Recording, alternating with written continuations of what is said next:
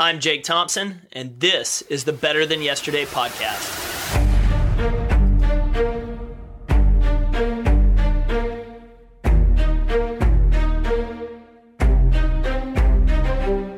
What's up, and welcome back to another episode of the Better Than Yesterday podcast. My name is Jake Thompson. I'm your host each and every week at the show and the Chief Encouragement Officer at Compete Every Day. I'm excited you're here this week, whether it's your first time listening to the show, welcome. If it's your 10th or your 50th episode, welcome back. It's exciting to have you here as I get to welcome to the show Priscilla Tallman. Priscilla is a former All American volleyball player from the University of Georgia. She played on the U.S. national team and is now coaching club level high school athletes volleyball and pouring into them the positive lessons of team sports, of athletics, and how they apply to life. She's got an undergrad degree in psychology and a master's in clinical psychology. Uh, she coaches CrossFit, she coaches volleyball. She does it all, and she's got an incredibly positive attitude as she shares a little bit of her story. But we dive into the importance of athletics, the importance of sports, and a lot of the conversation today around the things that she applies to her team of youth athletes is the same thing that can be applied to your team, regardless of whether you're a gym owner and, and, you're looking to help find ways to motivate or build your staff. If you're an entrepreneur and, and you're really working with your startup, what are some ways you can motivate and build your team? Psychologically supporting them encouraging them, but really creating the team atmosphere that's necessary to win. And perhaps you're in corporate America, you've got a job, you manage a small team, you manage the entire company. The lessons from today's episode are going to be incredibly valuable for you and things that you can take it away and immediately start applying to unify your team for the common goal of winning and reaching the goal your company is set for 2018. There's no better day than today to start building that team uni- unity and continuing to pursue excellence while trying to be better than yesterday. So, without further ado, I am excited to welcome to this week's episode Priscilla Tallman. Priscilla, welcome to the show. How are you tonight? I'm doing great, thank you. I uh, I say night, even though the show usually releases at, at five in the morning, uh, up when the crazy people like myself are, are up trying to squeeze in a few hours of, of training. Before we dive into talking about coaching and mindset and the importance of really athletics and sports and life, tell everyone a little bit about yourself, who you are, where you're from, what you do for a living, and then we'll dive in. All right. So my name is Priscilla Tallman and I live in Phoenix, Arizona, by way of Southern California, Orange County, by way of Austin, Texas, by way of Athens, Georgia. I've been I've been around. So um, I currently coach uh, high school beach and indoor volleyball, and I have uh, been a writer in sort of the fitness arena for about I guess five years, having written for several volleyball outlets and some fitness outlets as well. I love it. I love it. And so we got connected uh, at CrossFit Regionals 2016 when it was in Dallas, I think. Um, and so I've kind of stayed in touch ever since. And, and I've been a fan of your work. I'm a fan of your writing, as, as I like to say, a lifelong athlete and, and someone loving sports, loving the importance of sports because I, I know personally the impact it's made on my life. And the things that I went through, even though I never played past high school, uh, due to a few things, I know that what I picked up and learned from my coaches there has been invaluable to different things throughout my life. And so, from your standpoint, you're coaching youth athletes, you're coaching volleyball. What drew you into the passion of coaching and, and really the profession of coaching? Yeah, so I I've been coaching again for the last two years, two seasons actually. I actually started coaching right after I finished my playing career um, in my 20s, and after about I'd say three seasons of club volleyball, I removed myself from it. Um, I realized I had been coaching out of the habits that I had learned as a player and so, therefore, I was just basically um, regurgitating all of the philosophy and lessons and everything I learned from my coaches. And um, I, I didn't like that. I didn't like that I didn't have my own way of doing it. I didn't like that I didn't, um, I wasn't a very positive person about it. So I took a long time off and um, just again took, got married, had children, and and was really able to see through the scope of a parent, a coach, and an athlete this whole kind of cycle of of sports. And so I once my kids were old enough, I decided to step back into coaching because I, I really wanted to give back of the things that I had learned. And I had my own new coaching philosophy. I had my own way of doing things, and, and that felt a lot better. I, am curious on that fact because you, said early on it was it was other voices coming through you of, of things you'd heard and, and wasn't always the most positive, and now it's a very different. It's your own voice. How did you go about kind of discovering that voice? Was it through writing? Was it through just getting back into coaching? And, and how did you consciously make the decision to be more positive in that manner? Um, I think you hit the nail on the head. I think it was a lot of different things. Uh, I actually went back to school in 2003 to get my master's in clinical psychology. And my whole purpose there was to become a sports psychologist, which has always been my passion. Um, and through the process of that program, if you if you're getting a graduate degree in cl- clinical psychology, you are not getting the degree; you are becoming that degree. And so they don't let you off the hook. And you basically learn about yourself, you learn about your values, you learn about what's important, and you have to process that junk.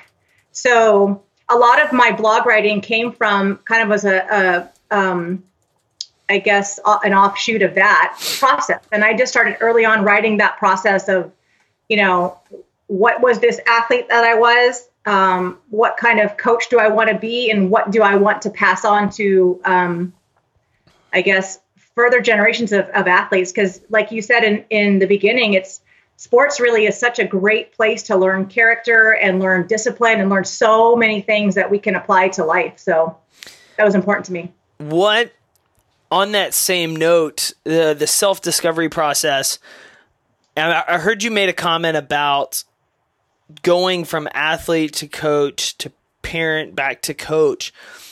There's a big struggle with a lot of individuals with the identity crisis when you leave the playing field. And I know I personally struggled with it because as an athlete, a lot of our identity we find wrapped up in who we are on the field, on the court. Um, and then obviously, as a coach, you're still there, but you're transitioning away from it. Did you have a little bit of a struggle going not only to a coach position, but really stepping away completely from the game of a little bit of your identity and, and trying to find that identity that maybe that process of, of getting your master's in the clinical psychology was able to help you find? Um, yeah, and uh, absolutely. I would say struggle is an understatement. Um, you know, when you begin a youth sport at nine and you play it, you know, through college um, and a bit of professional, then it is an identity. And um, I don't necessarily think that's a bad thing. I think you can have something be your identity for a while because that's that's sometimes what brings out the best in us. I think the trouble gets um, happens when we begin to make it our value that we're, we are only valued as this person. I'm only valued as an athlete. I'm only valued as a volleyball player, um, a football player, a baseball player. But you know, it can be one of our identities, and I think that's fine. It's when it becomes tied up into our self worth and our value and and who we are. Um, and yeah, there was a lot of unpacking for me to do as an athlete. I think there was a time that I, I had injuries and I was hurt and I didn't get to the goals that I wanted to get to. Um, you know, I, I, as cool as it was to be at the top of what I did in college, that was a that's a little bit of unworking to get to a place where you just are a regular person sitting in a cubicle, having a job, paying rent, you know, going about your business. That's a definitely a big transition. So I'd love to dive into a little bit you being a coach working with athletes. Sports a lot of times is really in my opinion the basis for learning how to love the mundane and love the process of what you're becoming and then dealing with adversity. I mean, it's rare that you have perfection across the board even uh, in, you know, teams that in college sports that have run the table and, and gone undefeated haven't had perfect seasons because there's been games or opportunities where they've struggled or an individual has struggled. How do you coach your athletes?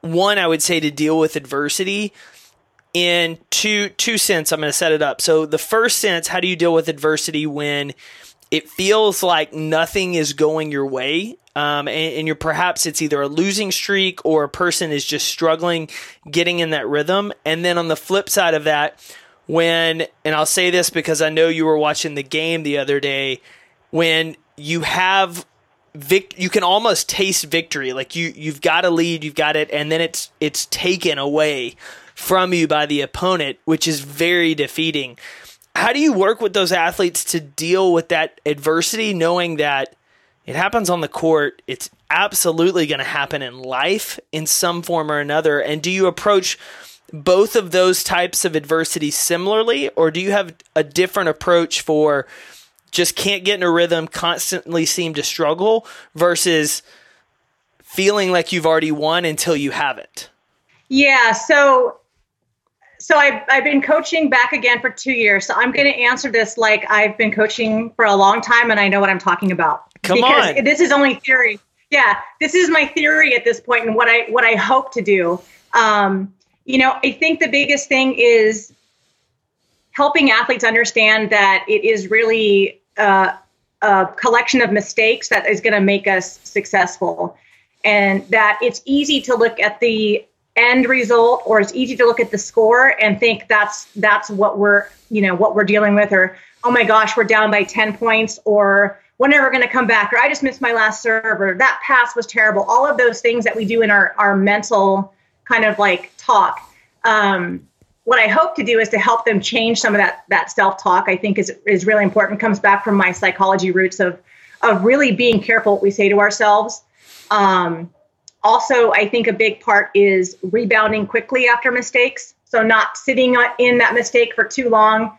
You know, I'm really big on slapping hands. You know, go touch one of your teammates, make eye contact. Um, connect with somebody on the court. I think, and you connect with somebody, you look in somebody's eyes and you say, "Hey, we got this, then then a lot of that can change. So um, psycho- psychologically, then, can I ask you that? Psychologically, is that a similar format to what you would see, say, in basketball? Guys shoot a free throw, they immediately touch teammates, usually give them a high five, pat them. Is it that same process to acknowledge the other guys on the court from a psychological standpoint for a boost, or just curious from the science aspect that you might have studied? Yeah, I think there's a couple things. I think that when we know we're not alone, it's huge. When you when you make two, three mistakes in a row, it's easy just to go into that place of like, oh my gosh, I'm making these mistakes. I've affected my team. I can I have to dig myself out of this. If you go and touch somebody's hands, um, you know that is a physical connection. I would say, yeah. Um, the science I'm not not entirely sure of, but I think the whole uh, idea of being in it together, being on a team. We're, we're not going to win as one person and we're not going to lose as one person. We're all going to do this together. Um, and the eye contact, I think, is the same thing. You just have to physically pick your head up to look at somebody else. And that is a very, um, I'd say that's just a powerful thing to do is, is pick your head up. I actually went skydive, not skydiving, but um, fly. Yeah. Have you heard of iFly? I have. Okay, so I did that. Yeah, yeah um, I did that, and I was I was fully prepared to be the person who went in that little wind tunnel and be the one flopping around that couldn't control my limbs and um, was had so much anxiety when I went in there.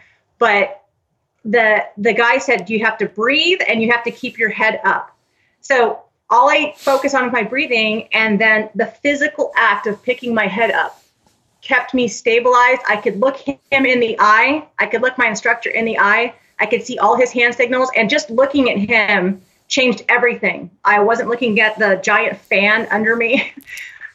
I wasn't looking at like my family out in the in the the real world, you know. So I think some of those things are just whether they're science based or not. I think it's the physical act of the touching and the looking up are, are powerful.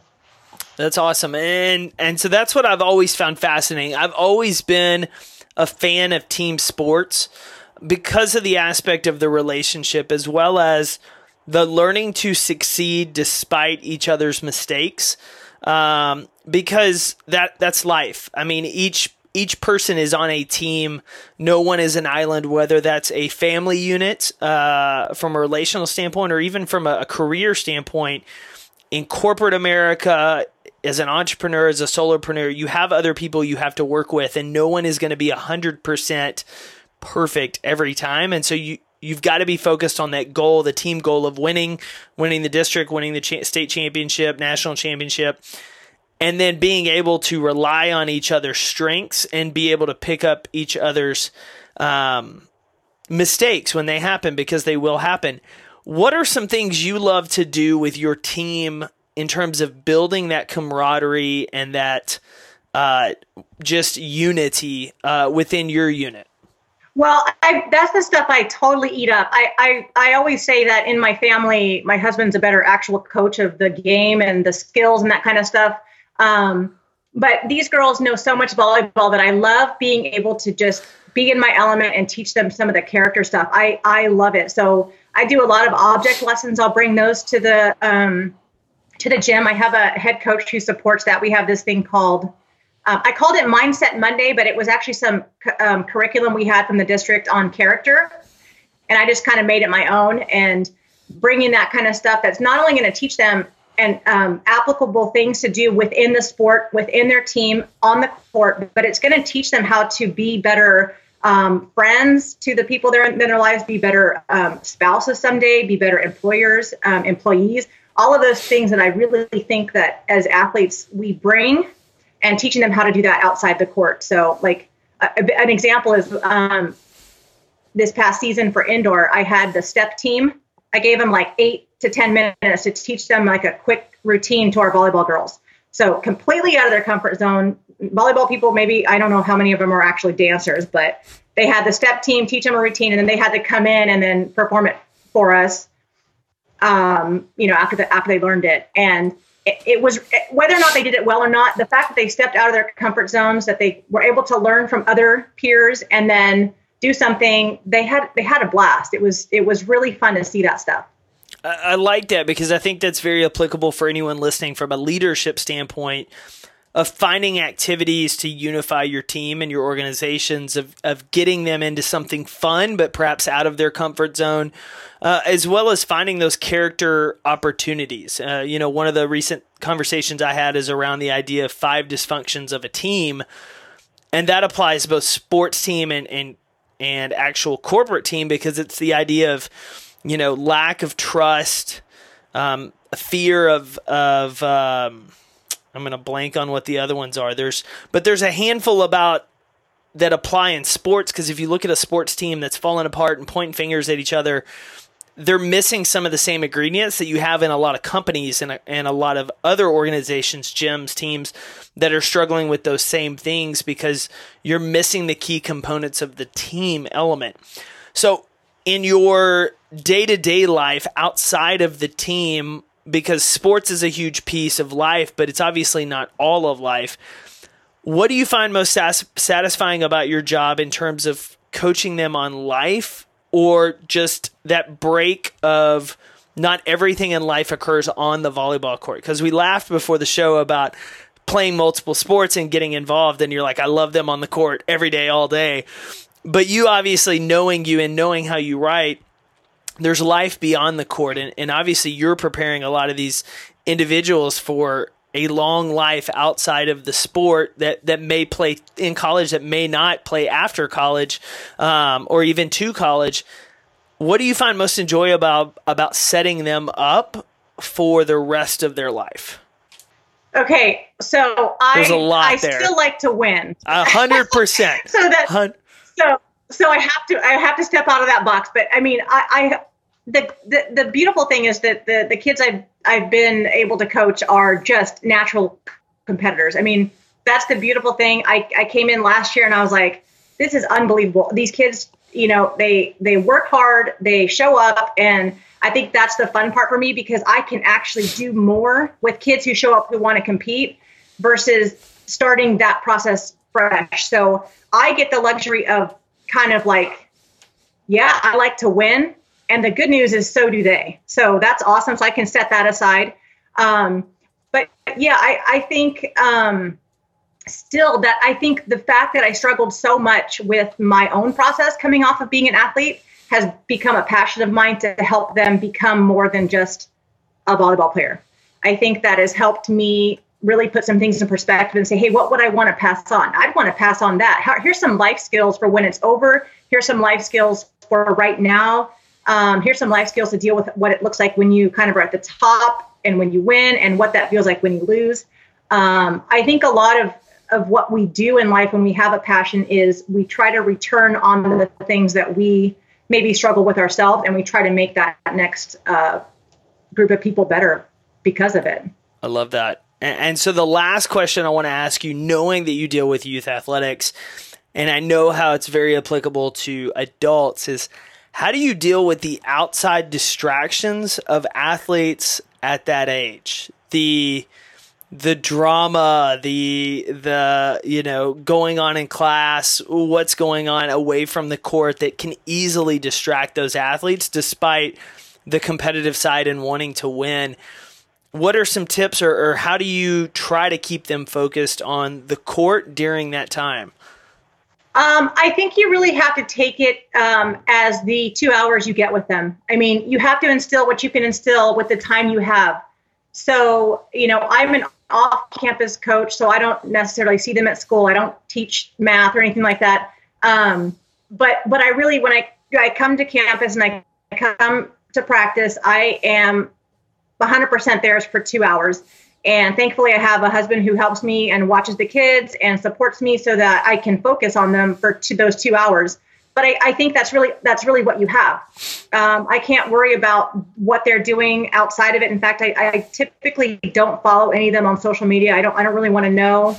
Um, I mean, if they're in big trouble, I'm going to find out. uh, but you know, I think I think truly, the, I am very lucky to have a good group of kids and I just I just have to pour into them the two hours I get with them and do what I can with it with volleyball with you know life application any of that stuff. Um, they're distracted. They have a, a million things in their life, um, and so I feel like if I can just be there with them, give them everything I can for two hours, support them, make myself a resource, have fun, goof off a little bit, play Mariah Carey Pandora, then then you know hopefully they'll take something away from that. I love that. So what on your writing side, I'm curious what you have in store for 2018. Oh, ah, I knew you were going to ask that. So so okay. So when I started coaching, I, I had to make a decision. And so I, I, I tried really hard to balance all of it at the same time. It, last year I wrote up a, a handful of people. I got to interview Marcus Filly, who was a fantastic interview. Um, April Ross, who is a total stud beach volleyball player. Uh, Tennil Reed, she's um, also a CrossFit athlete. And I absolutely love, love, love interviewing people and writing them up. It is seriously, I love it. Um, the outlet of my own personal blog is also something I feel like I didn't get a chance to do. And I, I feel like I suffer when I don't write for my blog. I feel like I have a harder time processing things when I'm not writing. Um, so hopefully this year I'll have more chance to do that. The, the one thing I am very careful with right now is not to um, not to put my my kids, my my children, my team, my high school, anybody I'm with in a position to where it compromises anything. And I am very opinionated, and so I am I'm intentionally staying back from some of the more personal things, um, so that the my teams get everything from me that's that's me and, and they don't have to guess like oh is that about me is was that about my mom was that about my my old high school coach like who is that about like what is that i don't want anyone to have to guess um, and so I, I'm trying to keep a lot of that clear for now. So. Okay, very understandable. Does that make any sense? It does. It does. Yeah. I'm I'm going to encourage you to get creative uh, on your writing so that you're continuing to write uh, because I think it's needed for not only ath- youth athletes but other coaches uh, from a learning perspective and and even non coaches to see how it can apply perhaps in a more gym setting, business setting, how can they apply some of this stuff to their team? All right, Priscilla, if people want to get connected with you, if they want to follow your outspoken voice on social media or read some of your writing, where is the best place for them to go? Um, okay, so I still have a very old school uh, blog address. It's um, wordpress.com. And my social media, my Twitter and my Instagram are at py tallman, um, and that's it. And I'm, I'm I'm very particular about my Instagram, so I don't accept everybody, but uh, Twitter's wide open. Twitter's wide open. All right, we will link to that in the show notes. Priscilla, thank you incredibly for joining the show tonight. Yeah, thank you so much for having me, and I hope to be able to uh, connect or see you again some sometime on the CrossFit circuit. That's it for another episode of the Better Than Yesterday podcast. Thanks for joining us this week. I, I, appreciate you as a listener. I appreciate each member of the Compete community, and I'm glad that you tuned in this week and hopefully you found some value in what we shared and who we brought on and just all the types of content we're out sharing. So if you got feedback, like I said, shoot us a note directly to podcast at competeeveryday.com. Connect with us on social media, say hi, tell us you found the podcast. We love connecting with new members of the community. We want to welcome you. Uh, we want to find ways to connect you and equip you with ways that you can be better than yesterday. Have a great week.